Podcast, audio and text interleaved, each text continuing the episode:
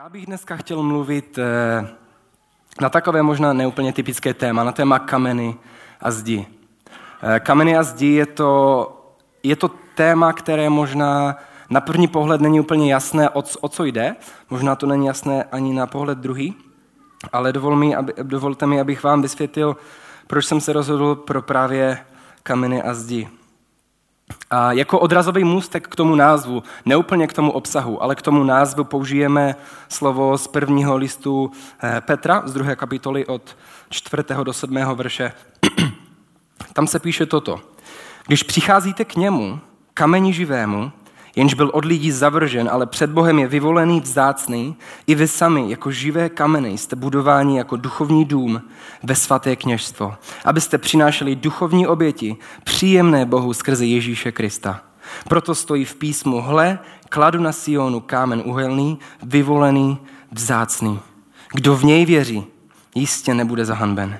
Vám tedy, kteří věříte, je vzácností, ale nevěřícím je to kámen, který stavitelé zavrhli ten se stal kamenem úhelným. A Bůh v tomto textu, e, autor hovoří o tom, že jsme kameny, že Ježíš je ten kámen, který je základním kamenem a my jsme jako živé kameny, ze kterých on buduje něco, čemu říká duchovní dům. Já nevím, jestli znáte duchovní domy, jestli máte třeba doma duchovní dům, ale Bůh tady mluví o tom, že z nás buduje duchovní dům. A ten duchovní dům je v podstatě svatyní. O tom mluví třeba e, v textu druhý list korinským v 6. kapitole 16. verži, tam se píše, jaké spojení svatyně boží s modlami. Neboť vy jste svatyní Boha živého, jak řekl Bůh. Budu bydlet uprostřed nich a procházet se mezi nimi a budu jejich Bohem a oni budou mým lidem.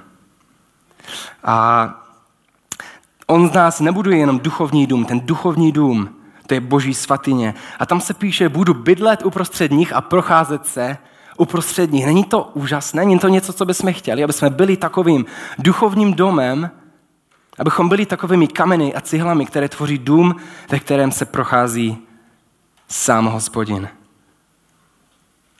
Není to něco, co, o, o, po, po čem toužíme? A já nevím, jestli e, určitě bydlíte v domě, nevím, jestli tady někdo bydlí ve stanu, ale myslím si, že ne, není to naše kultura úplně ani naše šířka geografická, tak většina z nás teda bydlí v, v domech. A ono, aby, aby ten dům stál, tak není, není potřeba, aby ta zeď stála, není potřeba jenom, jenom, aby ty cihly byly nějak naukládány na sebe. Oni potřebují něco, co by způsobilo, že budou tak trochu pevné, jednotné a silné. A já nejsem úplně stavbař a mnohem věcí nerozumím, ale zdá se mi, že aby ze cihel byla stěna, tak potřebujeme něco mezi ty cihly. A to je Malta. Děkuji. Někdo ze zadu. To je Malta. Pokud tomu správně rozumím, tak jestli vemu a nastávám cihly na sebe a opřu se o ně, tak oni spadnou. Ale pokud mezi ty cihly dám správným způsobem Maltu, která je spolí, opřu se o tu stěnu, pak budu stát a ta stěna také. A o té Maltě právě dneska chci mluvit. Chci mluvit o tom, že potřebujeme tu Maltu, která způsobí, že z mnoha cihel se stane jedna stěna, která bude tvořit tuto boží svatyni. Z mnoha jedno, z mnoha malých dílů jedno velké. A budeme mluvit dneska o jednotě. E, za to téma patří ten dovětek kameny a zdi a neb o jednotě v církvi. A chtěl bych se dneska zamýšlet nad tím, co, proč a jak. Co je jednota, jaká je jednota, jaké jsou její charakteristiky a proč je a má být jednota, proč ji po nás Bůh chce. A, a tak začneme z, uh, z toho, uh, co je vůbec jednota. Uh, možná budu mluvit dneska věci, které jsou řeknete radikální, které řeknete jsou nereálné. Možná řeknete, že z vaší zkušenosti víte, že toto prostě nemůže fungovat. Eh, pokud s těmito věcmi budete mít problém, pak vězte, že nemáte problém se mnou, ale s božím slovem. Já dneska budu jenom přečtu některé úseky, já vůbec nebudu tam kládat žádné moje nějaké interpretace, jenom to přečtu a ty texty jsou extrémně radikální, extrémně takové nám se, nám se nelíbí, protože nám ukazují, že ne všechno to, jak to děláme, je správně. A kež chceme, aby Boží slovo bylo naším standardem, kež chceme, aby toto bylo radikálním standardem, za kterým chceme jít, kež se nespokojíme s těma všedními věcma, s tím nějakým takovým, jo, vememe si pár věcí z písma ok. Ale kež chceme a toužíme, aby Boží slovo bylo tím, na čím naše životy stojí. A tak co je jednota? Co to vůbec je? Je to, je to propojení mezi jednotlivými částmi. Je to jako ta malta, která spojuje ty cihly ve stěny. Jednota je to, když k vám přijde člověk a vy nevidíte, eh, vy, vy nevidíte nějaké divné chapadla, které se tam pohybují. Nevidíte divnou kulatou věc nahoře, s chlupama nahoře, s otvorem, ze kterého vycházejí divné zvuky. Nevidíte tyto dílčí věci. Vidíte člověka. Vidíte jako tělo jako celek.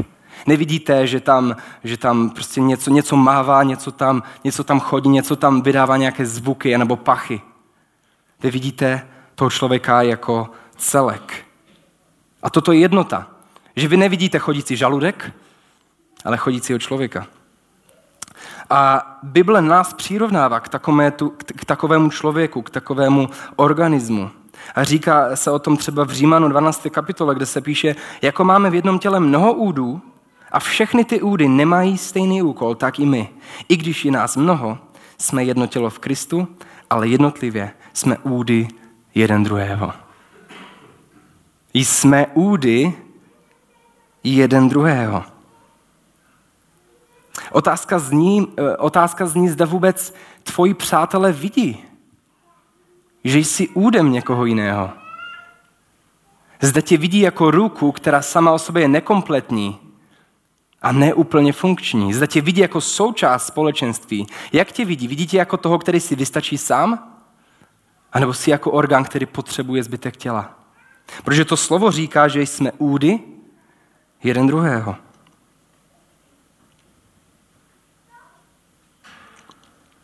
A tak dnešní texty, hlavní dnešní texty jsou dva texty.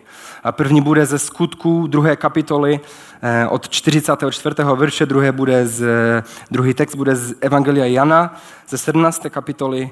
A já vás poprosím, abyste povstali ke čtení eh, těchto textů. Začneme eh, textem z z Evangelium Jana ze 17. kapitoly od 6. do 26. verše. Ježíš tam říká toto. Zjevil jsem tvé jméno lidem, říká Bohu. Zjevil jsem tvé jméno lidem, které si mi dal ze světa. Byli tvoji a mě si je dal a tvoje slovo zachovali. A nyní poznali, že vše, co jsi mi dal, je od tebe. Neboť slova, které jsi mi dal, jsem dal jim a oni je přijali. Skutečně poznali, že jsem od tebe vyšel a uvěřili, že jsi mě poslal ty. Za ně prosím, neprosím za svět, ale za ty, které jsi mi dal, protože jsou tvoji. A všechno mé je tvé. A co je tvé, je mé. A v nich jsem oslaven. A již nejsem ve světě, ale oni jsou ve světě a já přicházím k tobě. Otče svatý, zachovej je ve svém jménu, který jsi mi dal, aby byli jedno, jako jsme jedno my. Dokud jsem byl s nimi ve světě, zachovával jsem je a střežil je ve tvém jménu, které jsi mi dal. A nikdo z nich nezahynul, kromě syna záhuby, aby se naplnilo písmo. Nyní přicházím k tobě a toto mluvím ve světě, aby v sobě měli plnost mé radosti. Já jsem jim dal tvé slovo a svět proti ním pojal nenávist, protože nejsou ze světa, jako já nejsem ze světa. Neprosím, abys je vzal ze světa, ale abys je zachoval od zlého. Nejsou ze světa, tak jako já nejsem ze světa. Po světě v pravdě. Tvé slovo je pravda. Jako jsem neposlal na svět, i já jsem je poslal na svět. A sám sebe za ně posvěcuji, aby i oni byli v pravdě posvěceni. Neprosím jenom za ně, ale i za ty, kteří budou skrze jejich slovo věřit ve mne, aby všichni byli jedno jako ty, Otče, ve mně a já v tobě. Aby i oni v nás byli jedno. Aby svět věřil, že jsi mne poslal ty. Slávu, kterou si mi dal, jsem dal jim, aby byli jedno, jako my jsme jedno. Já v nich a ty ve mně aby byli přivedeni k dokonalé jednotě a aby svět poznával, že jsi mne poslal ty a že je miluješ tak, jako miluješ mne. Otče, chci, aby i ti, které jsi mi dal, byli se mnou tam, kde jsem já, aby viděli mou slávu, kterou jsi mi dal, nebo jsi mne miloval před založením světa. Spravedlivý Otče, svět tě nepoznal, ale já jsem tě poznal. I ti to poznali, že jsi mne poslal. Dal jsem jim poznat tvé jméno a dám poznat, aby láska, kterou jsi mne miloval, byla v nich, i já, abych byl v nich. A ještě slovo ze skutku z druhé kapitoly od 44. verše. Všichni věřící byli pospolu a měli všechno společné. Prodávali svá zboží a majetky a dělili je mezi všechny, jak kdo potřeboval. Denně zůstávali jednomyslně v chrámě a po domech lámali chléb a přijímali pokrm s veselým a prostotou srdce. Chválili Boha a byli oblíbeni u všeho lidu. A pán k jejich společenství denně přidával ty, kdo byli zachraňováni. Pane můj, tak se modlím o tvoji milost, o to, aby ty sám, pane, si hovořil k nám skrze tvé slovo. Modlím se, aby jsme dokázali vzít tvoje slovo jako standard pro nás, jako něco, na čím, na, na čem budujeme naše životy. Modlím se, pane, aby si požehnal tuto chvíli a konal cokoliv máš připravené. Modlím se a chválím tě ve jménu Ježíše. Amen. Děkuji, můžete se posadit. Není to skvělé? Byli pospolu a měli všechno společné. Je to úžasný příklad jednoty, která panovala v první církvi. A já se chci zase zeptat, jestli to bereš vážně, jestli toto je církev, která je pro tebe vzorem. A ten text v Janově evangeliu o tom, že Ježíš chce a modlí se k Bohu, aby my jsme byli jedno, tak jako je Ježíš s Bohem jedno. Já nevím, jestli jste mě slyšeli. Já nevím, jestli jste to úplně vnímali, byl to dlouhý text. Ale pokud ano, tak si myslím, že máme problém. Že je to pro nás problém, protože Ježíš říká, že chce, aby my jako lidé jsme byli jedno v dokonalé jednotě tak moc, jak je to mezi Bohem a Ježíšem. Je to vůbec možné? Je to, je to vůbec reálné? To, Ježíš to asi nemyslí, nemyslí vážně, to, to nemůže přece myslet vážně, že chce, aby dokonalá, absolutně svatá, čistá jednota mezi Bohem a Ježíšem byla i mezi námi. Já nevím, jestli vidíte ten rozpor mezi Božím slovem a někdy našimi životy. Ale, ale je to Ježíšova modlitba, je to něco, co on chce. A dobrá zpráva je taková, že Ježíš se za to modlil. Že to asi není natolik easy, aby mohl řeknout, jo, to zvládnete. Mějte jednotu. Ale je to něco, za co se sám Ježíš modlil a věřím, že se za to modlí i dále. Já věřím tomu, že pokud je to něco, co Bůh chce, pokud je to něco, za co se Ježíš modlí a po čem touží, tak je to něco, co Bůh dělá a na nás je, abychom do toho vstoupili. On buduje totiž církev do svojí jednoty. Otázka zní, zda do toho chceš vstoupit s ním. A moje výzva je rozhodni se dnes. Každý z nás má dvě možnosti. Může říct, ne, toto není možné, není to reálné. Já vím, že taková jednota jednoduše není možná. Já nemůžu víc tamtím, nemůžu dobře víc tamtím, není to možné. Můžeš odejít z tohoto místa s tím, že víš, že máš pravdu, jak si říkáš, že víš, jaký je život, že nemůžeš tady toto brát přece doslova a vážně a nic se nemusí změnit. Může toto být tvoje volba, ale tvoje volba taky může být, odejdeš z tohoto místa s touhou vstoupit do jednání, do božího jednání, které vypůsobuje svatou, čistou jednotu. Můžeš se rozhodnout. Buď to to vezmeš vážně, anebo řekneš to jednoduše Poznal jsem, viděl jsem, že to není možné proto proč se dál snažit. Já si myslím, že toto je jedna z nejradikálnějších myšlenek, která v písmu je. O takovéto jednotě. Kež se rozhodneme, že chceme být ty kameny, které jsou živé. Kameny, které jsou živé. Ne kameny, které jsou mrtvé, ale kameny, které jsou živé. Zajímavé je, že v tom textu, v tom Janové evangeliu, Ježíš mluví mnohem více o jednotě mezi námi, než o jednotě mezi námi a Bohem. Tak nějak jednota s Bohem to nám vždycky jde, že to není až tak velký problém. Horší je to s těmi lidmi. Ti jsou více problémoví, že? Moje modlitba je, aby jednota a láska byly maltou, které nás spojují v jedno.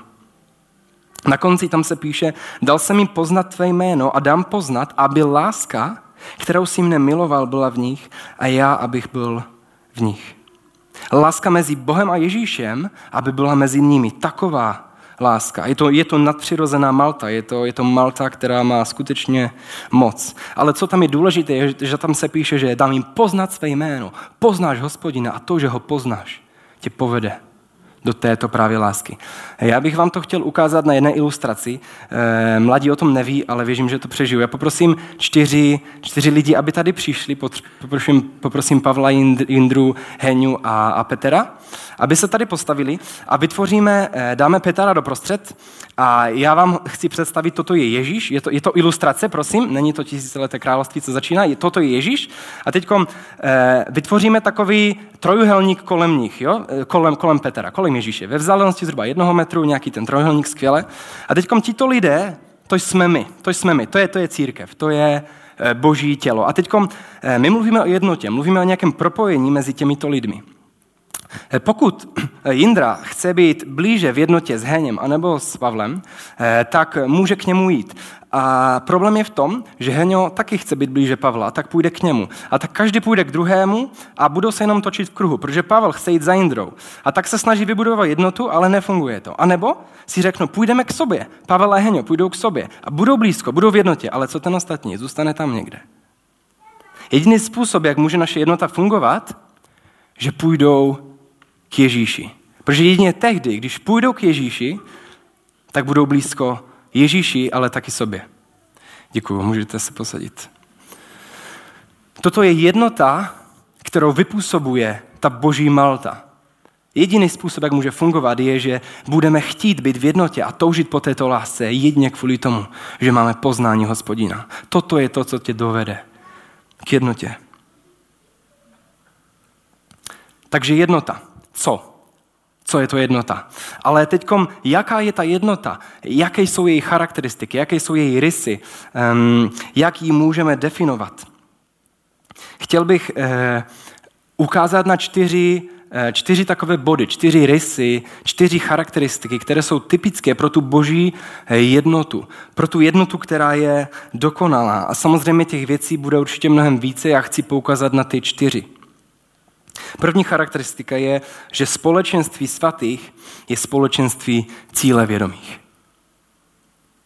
Je to společenství lidí, kteří jsou vědomi jejich cíle. Eh, je to společenství svatých, kteří jsou zaměřeni na cíl, kteří jsou zaměřeni na ty správné věci. Chci vám ukázat dva obrázky. Ten první obrázek je fotka, na které vidíte člověka, eh, vidíte, že někde sedí, něco dělá, vidíte zhruba, jaké má oblečení, ale nevíte, co je dál na té fotce, co se dělá. A to proto, protože váš zaměření, protože ten fotografický fokus, ten fokus, který byl v tom fotoaparátu, byl zaměřen na toho člověka. Ale potom tam je druhá fotka, která je velice podobná, akorát, že vy vidíte, že tam je tablet, e, nějaká ruka, něco na tom dělá, e, tušíte, že tam má v kávu v druhé ruce a vidíte, že je to asi nějaký homo sapiens, který toto dělá. Nevidíte ale už, kdo to je. Protože vaše zaměření, váš fokus, váš síly někde jinde je na tom tabletu. A přitom vy vidíte, to jsou úplně dva stejné obrázky. Vidíte v podstatě vždycky tyto stejné věci, akorát. Vaše zaměření je někde jinde, váš cíl je někde jinde. A proto společenství cíle vědomých. Moje otázka zní, na co se soustředuješ? Protože na to, na co se soustředuješ, to, na co se soustředuješ, definuje to, jaké věci vidíš, za čím jdeš a taky v důsledku, co už nebudeš vidět. Na co už se nebudeš soustředovat. Můžeš se soustředovat na negativa a potom si nevšimneš pozitiv. Můžeš se soustředit, soustředovat na pozitiva a potom si nevšimneš negativ. A tak moje otázka zní, na co zaměřuješ svoji pozornost, protože to definuje, co budeš vidět a co nebudeš vidět. Zda zaměřuješ, zaměřuješ svoji pozornost na to, co nás spojuje, nebo na to, co nás rozděluje. Na čem si zakladáš? Nad klíčovými, důležitými věcmi nebo na nedůležitých a okrajových detailech? Chci vám říct, že k tomu, abyste žili v jednotě s církví, nepotřebujete mít totožný výklad toho, co je ovoce v Genesis 3, ani toho, kdy nastane tisícileté království. K tomu, abyste mohli žít v jednotě s ostatními. Je to, abyste se zaměřovali na společné, základní a důležité věci. Třeba takové, jako že Bůh je jeden, jedna je k němu cesta skrze Ježíše Krista a uschopňuje nás k této cestě Duch Svatý. Jako třeba to, že jediné, co my potřebujeme, aby jsme mohli být spaseni, je Ježíšova oběť. Jako třeba tady tyto věci, které jsou v základě. Někdy nám to uniká a někdy zapomínáme na náš cíl, zapomínáme na ty důležité věci a necháváme těm detailům, aby nás rozdělovali. Na co se soustředuješ? Na cíl anebo na detaily po cestě, které vidíš? A co je vůbec naším cílem? Co je cílem církve? co je cílem církve, proč se vůbec scházíme. Um, asi vás nezaskočím, ale moje, moje chápání velkého pověření, které máme od Ježíše, je tady toto. A to, že Ježíš nás volá do toho, abychom se stávali podobní jemu, aby jsme byli připraveni na jeho příchod, abychom se stávali více a více jako on. A druhá věc je, abychom k tomuto vedli ostatní lidi, abychom pozn- pomáhali ostatním, jinými slovy, abychom pomáhali, abychom my byli v centru Boží vůle a pomáhali druhým se tam dostat. Doufám, že vám to něco říká tady toto.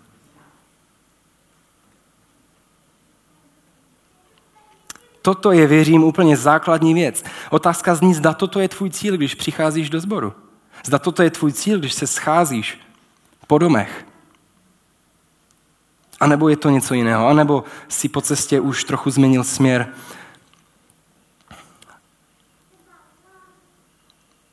Zaměřuješ se na těch velkých důležitých věcech, na těch biblických věcech? Já věřím, že to, proč tady chodíš do toho sboru, proč jsi součástí tohoto sboru, není, že se ti líbí um, um, kreativní tvoření pro maminky. Věřím, že to není proto, že se ti líbí, uh, že tady máme bicí a ne kachon. Věřím, že to není proto, že nahoře máme sice nějakou věž, ale nemáme tam kříž. Protože toto nejsou důležité věci. Věřím, že proč jsi tady, je to je, že důvod pro to, proč si tady, je to, čemu náš sbor věří a jak to žije. Toto jsou ty důležité, ty základní věci. A ty detaily, oni se samozřejmě od toho odvíjí, ale nejsou ty podstatný jenom efekt toho, čemu věříme a jak to žijeme. Společenství, které žije v jednotě, je společenstvím cíle vědomých. Druhá věc, druhá charakteristika, která eh, definuje církev, která žije v jednotě, je společenství sebezapírajících. A teď nám možná začne téct do bod.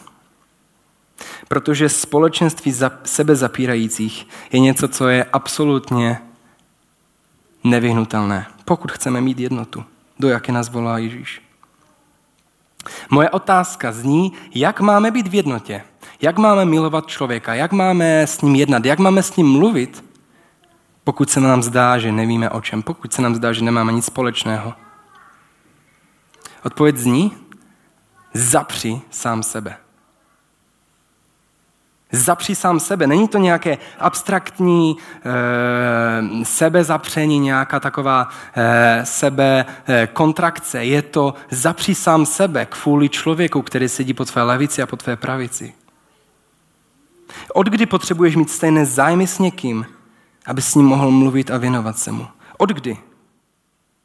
Od kdy potřebuješ, abyste oba sportovali, abyste si mohli pokecat? Od kdy? Jednoduše vyjdi ze své komfortní zóny, zapři sám sebe. Nechceš se bavit s někým, kdo zrovna nemá stejné zájmy jako ty? Nechce se ti poslouchat, jak vypráví o svém psovi, protože tě nezajímá? Hádej, co? Zapři sám sebe. A zeptej se ho na to, i když to není první věc, o které bys chtěl mluvit, ale zapři sám sebe, protože on je tvůj bratr, tvoje sestra, protože máš ho ctít takový, jaký je. I s těmi svými záliby, jako třeba chození ze psem ven. Nedává ti to výmluvu nerozvíjet s tím člověkem vztah. Nedávno náš pastor zmiňoval to, že zázrak první církve je to, že vedle sebe sedí bohatí a chudí, otroci i páni, úplně rozdílní lidé, židé a pohané. Bylo to snad to, že se scházeli, protože rádi hráli deskové hry? Byla snad první církev v jednotě kvůli tomu, že všichni rádi chodili na hory? Že rádi hráli pexeso? To, co jich sjednocovalo, bylo, byl ten, kdo byl uprostřed nich, a to byl Ježíš Kristus. Rozdíly, které byly mezi nimi, ne, ne, nedefinovali to, kým jsou, ale ani nebyli překážkou k tomu, kým se měli stát. Proč tedy dovolujeme, aby naše zájmy stavily hranice tomu, s kým se bavíme, s kým chceme žít v jednotě, koho chceme milovat? Pokud vidíš, že jsi úplně jiný než tvůj bratr nebo tvoje sestra, člověk, který e, ty třeba rád sportuješ a on rád poslouchá hudbu, Neschodnete se. Ty jezdíš autem, on tvrdí, že to je životnímu prostředí špatné a proto jezdí na kole. Ty používáš iPhone, on Android, ty Facebook, on Facebook Lite, ty jíš toasty s tatarkou, on toasty s kečupem. Nic nemáte společné. Co máš dělat? Zapři sám sebe. Protože když ti nic jiného nezbývá, když nic není, co máte společné, nic, pak zůstává to společné, to hlavní, a to Ježíš Kristus. Víš proč? Protože žiju už ne já, ale žije mě ve mně Kristus.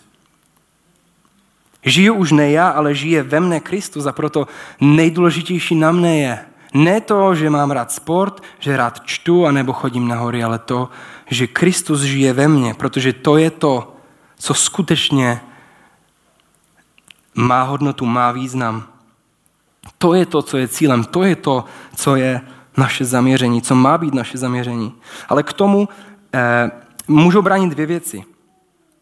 První je to, že možná přijdeš na to, že neprožíváš nic s Bohem, že Bůh ti nic neučí, že nikam tě nevede, že nic eh, neměníš svůj život podle toho, eh, co ti říká. A když přijde na to mluvit s člověkem, nemáte společné nic a přijdete na to, že přece máme společného Ježíše, máš se sdílet s tím, aby si svého bratra pozbudil, jak žiješ s Bohem, jak bojuješ svůj dobrý boj, eh, jak se ti daří odolávat pokušení, a další věci v tom rozhovoru, abys ho povzbudil, abys mu pomohl, abyste oba mohli být povzbuzeni, abyste oba mohli být přitaženi k Bohu více.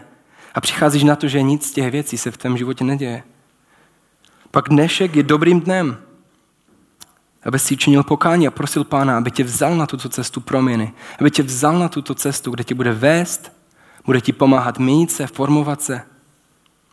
A potom budeš moct pozbudit svého bratra, sestru tím, že řekneš, bojuju s tím tím, pán mě zrovna učí toto a toto. A daří se mi to tak a tak. Jak seš na tom ty? To je první věc, která ti může bránit tomu, aby se sdílel o těchto věcech. Ale ještě druhá věc, která ti může bránit, a to je to, že řekneš, že přece, co bys mu o tom vykládal, teď to je tvoje věc, je to mezi Bohem a tebou. Co se vůbec do toho strká? Takže tady prosím omyl, strkat se do, do toho má a dokonce musí. Protože tvoje víra není jenom mezi tebou a Bohem, tvoje víra je mezi námi a Bohem. Bůh tě nevykoupil, aby si ty byl nějakou eh, takovou eh, jednotkou, partnerem Bůh a ty. Bůh tě vykoupil, aby si byl součástí církve.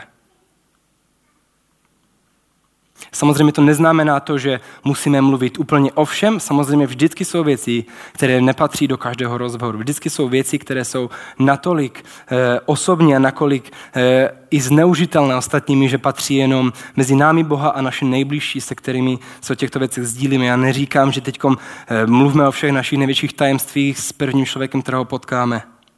Já mluvím o tom, že pokud žijeme tak, že v nás žije Kristus, pak vždycky jsou věci, které můžeme říct, o kterých eh, můžeme říct a kterými můžeme povzbudit toho druhého člověka. V Římanům ve 12. kapitole od 9. verše do 16. se píše Láska je bez přetvářky, ošklivte si zlo, lněte k dobrému. Vrocně se navzájem milujte bratrskou láskou, v prokazování úcty předcházejte jeden druhého. V prokazování úcty před, předbíhejte jeden druhého. Já nevím, jestli toto rozpoznáváte v našich životech. Ale toto je něco, co Pavel říká Římanům, toto dělejte. Říká taky nám, toto dělejte. Vroucně se navzájem milujte braterskou láskou a v prokazování úcty předcházejte jeden druhého. Eh, já jsem požehnaný tím, že můžu mít mentora, který je velkým pozbuzením pro mě v tom, jak zapírá sám sebe. On třeba nedávno skončil eh, v sobotě tak, že celou sobotu strávil vyřezáváním ze dřeva. Eh, skutečně není to jeho koníček, nemá to rád. Dělal to jenom kvůli tomu, že člověk, na kterém mu záleželo, kterého miloval bratrskou láskou, tak to byl jeho velký koníček. On se rozhodl, že bude toho člověka ctít tím způsobem, že bude ctít i to, co ho baví. A že neřekne, protože já mám rád chodit na hory a ty vyřávat ze dřeva, tak dneska nebudeme spolu. On řekl, já zapřu sám sebe, protože mě do toho volá Bůh. Já můžu s tebou být a můžeš mi ukázat, jak se vyřezává ze dřeva, protože si tě vážím a miluji tě bratrskou láskou a ctím tě takového, jaký jsi se všemi tvými divnostmi A je to pro mě, je to pro mě výzva, ale je to pro mě i povzbuzení, protože vidím, že to funguje a v jeho životě to přináší velké ovoce. A proto společenství sebezapírajících.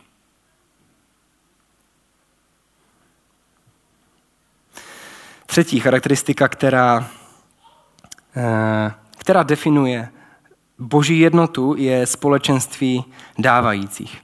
A společenství dávajících je to, já jsem totiž váhal, jestli říct eh, obdarovaných anebo dávajících a spíše jsem chtěl říct obdarovaných, ale nakonec jsem tam nosal dávajících. Ono my dáváme, protože jsme byli obdarováni. Amen.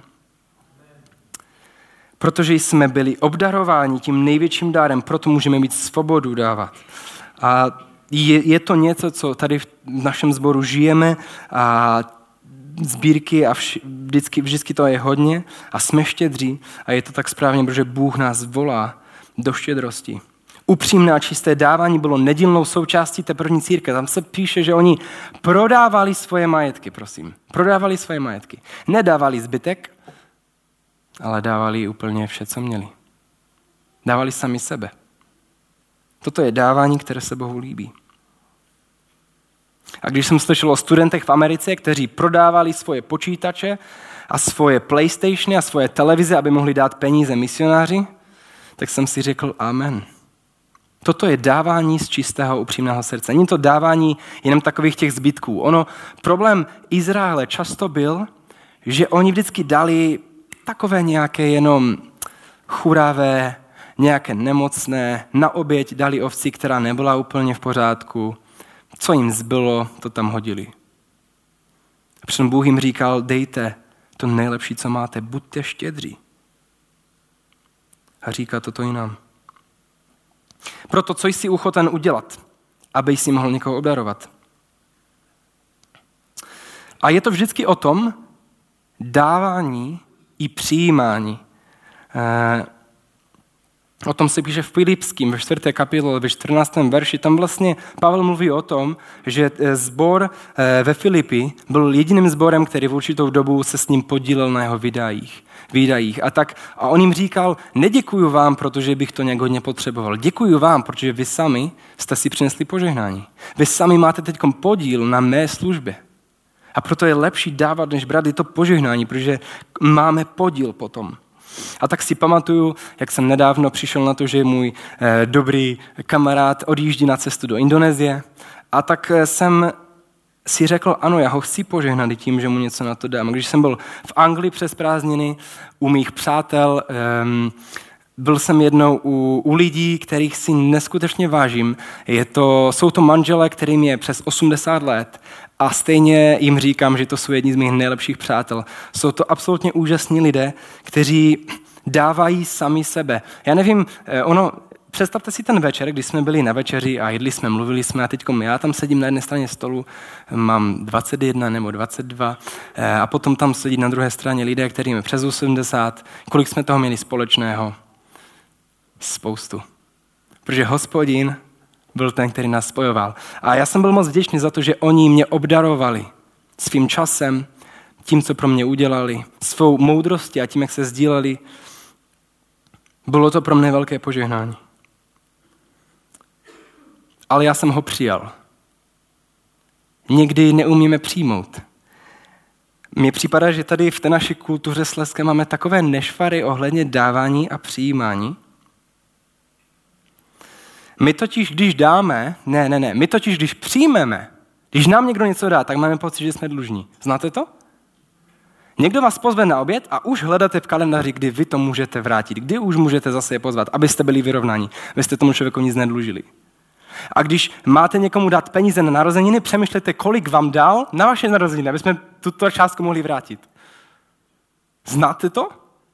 A já si říkám, jak to, že toto je náš způsob dávání. Teď není to, to to, co dělají pohané, to, co dělají nevěřící, není to, co i oni dokáží dát těm, kteří můžou vrátit? A proč cítíme takovéto nutkání, uj, teďko mi něco dal a já musím nějak mu to zase zpátky oklikou poslat nějak? Proč jednoduše neumíme říct, děkuji, jsem vděčný za to, že nečekáš, že ti to vrátím? Mně totiž připadá, že takové ten systém vracení eh, potom zabíjí takovou tu jakoby jednoduchou radost a jednoduchou vděčnost. Jednoduché řečení eh, obětí člověka a říct, vážím si toho, děkuji. Že mi hned už, jo, dobře, díky, díky, ale stejně však, už si píšu do kalendáře, kde mu to zase někdy dám.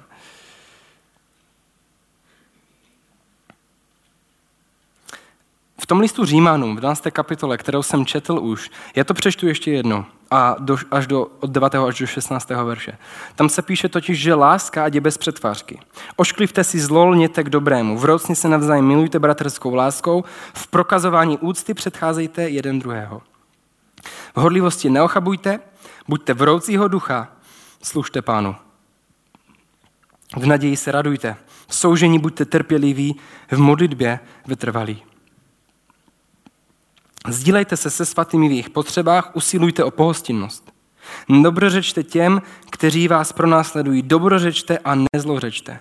Radujte se s radujícími a plačte s plačícími. Mějte jeden k druhému stejný ohled. Radujte se s radujícími a plačte s plačícími. Toto je společenství těch, kteří vidí ostatní a nejsou zaměřeni sami na sebe. Jejich cíl je někde jinde, jejich záměr, jejich fokus je někde jinde a dívají se na ostatní, na ty, kteří jsou údy jejich samotných.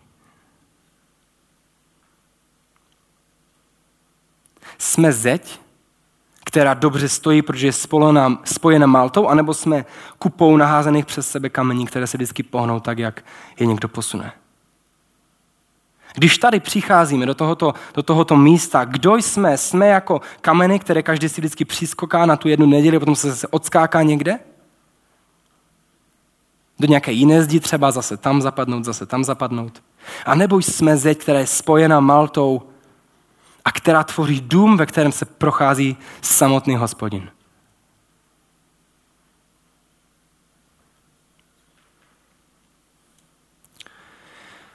Společenství dávajících. Dávej dobré věci, nedávej špatné věci. Můžeš dávat i špatné, můžeš dávat třeba pomluvy. Ale pomluvy v církvi nemají žádné místo. A pomlouvač, to je člověk, který bere šrubovák a vydlabuje tu maltu spod těch cihel. Vydlabuje to, aby se to rozsypalo, aby to nedrželo pokupy, aby to nebylo v jednotě. Toto je, co dělají pomluvy a písmo jasně říká v 1. Korinským 3. kapitole 17. verši, tam se píše, že ničili někdo boží svatyni, zničí Bůh jej. Neboť boží svatyně je svatá a tou svatyní jste vy. To svatyní jste vy a kdokoliv ničí tuto svatyni, třeba pomluvami. Toto slovo říká, že Bůh zničí jej. Není to tvrdé?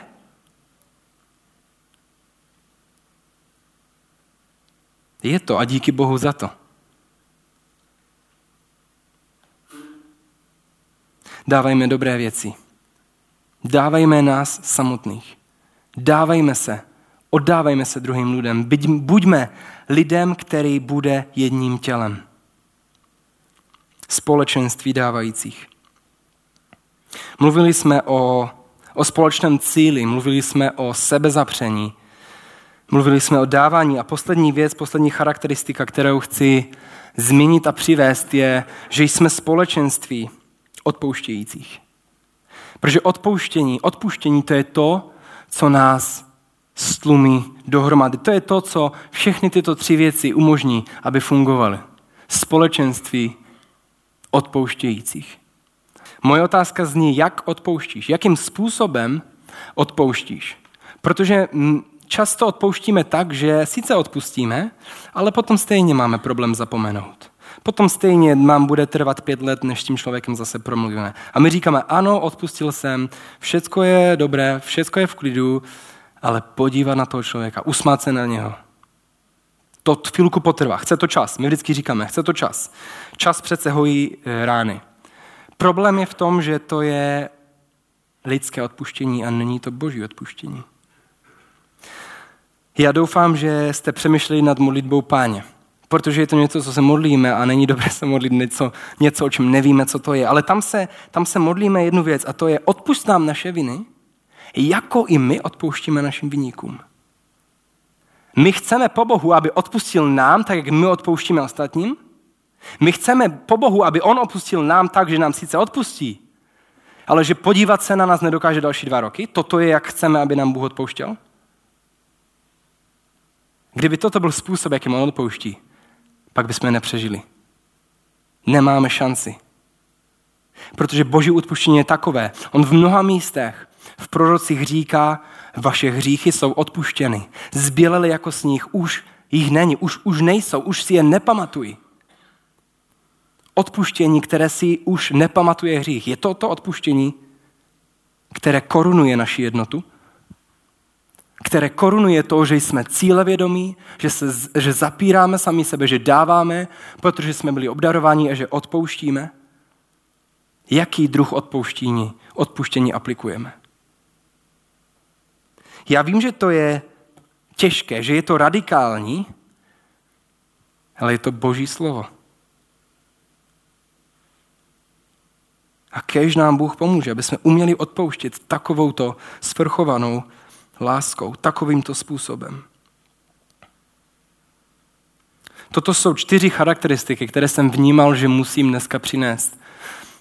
A toužím, aby toto bylo to, co žijeme my jako součást, jako jednota, jako jedno tělo.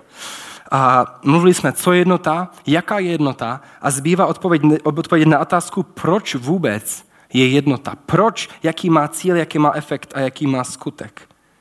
A chci ještě jednou připomenout ty dva klíčové texty, o kterých jsme četli. Ve skutcích 2 se píše toto. Všichni věřící byli pospolu a měli všechno společné. Prodávali svá zboží a majetky a dělili je mezi všechny, jak kdo potřeboval. Denně zůstávali jednomyslně v chrámě, po domech lámali chléb a přijímali pokrm s veselým a prostotou srdce. Chválili Boha a byli oblíbeni u všeho lidu a pán k jejich společenství denně přidával ty, kteří byli zachraňováni. A v Janu, ve 17. kapitoli, přečtu jenom 20. verš, tam se píše toto. Neprosím jenom za ně, ale i za ty, kteří budou skrze jejich slovo věřit ve mne.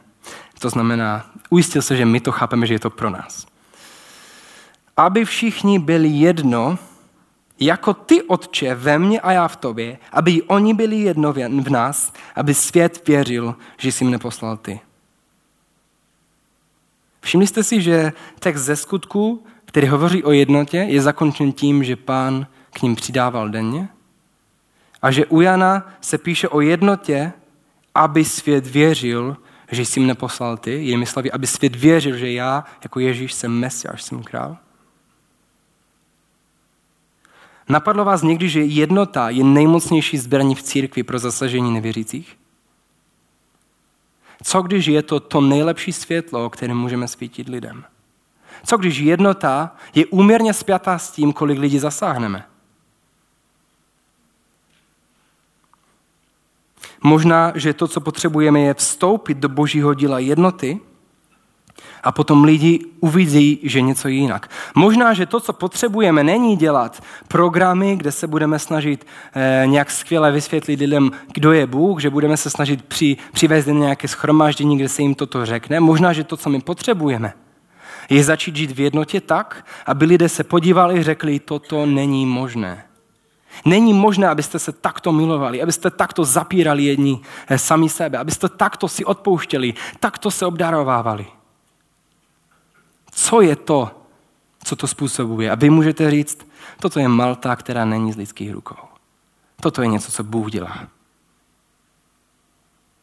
A my jsme do toho jenom vstoupili. Co když toto je právě nejmocnější zbraní církve, takovou tajnou zbraní církve?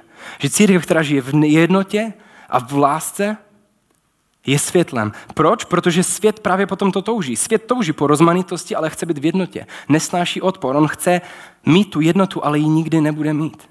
Protože to je něco, co může vypůsobit jedině Bůh a na nás je, abychom do toho vstoupili.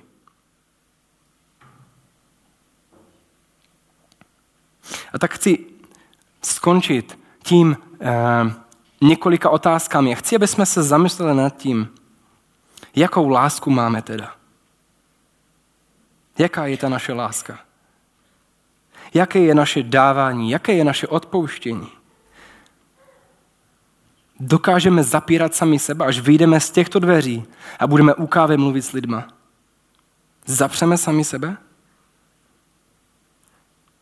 Moje otázka zní, jaká je Malta, kterou ty chceš, aby si ní byl spojen. A já se modlím, aby to byla ta boží Malta.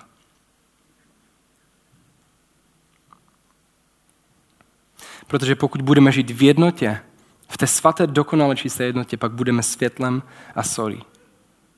Budeme světlem a solí. Dneska můžeš odejít z tohoto místa s touhou a rozhodnutím, že chceš budovat jednotu a nejničit. Dneska můžeš, protože je čas milosti.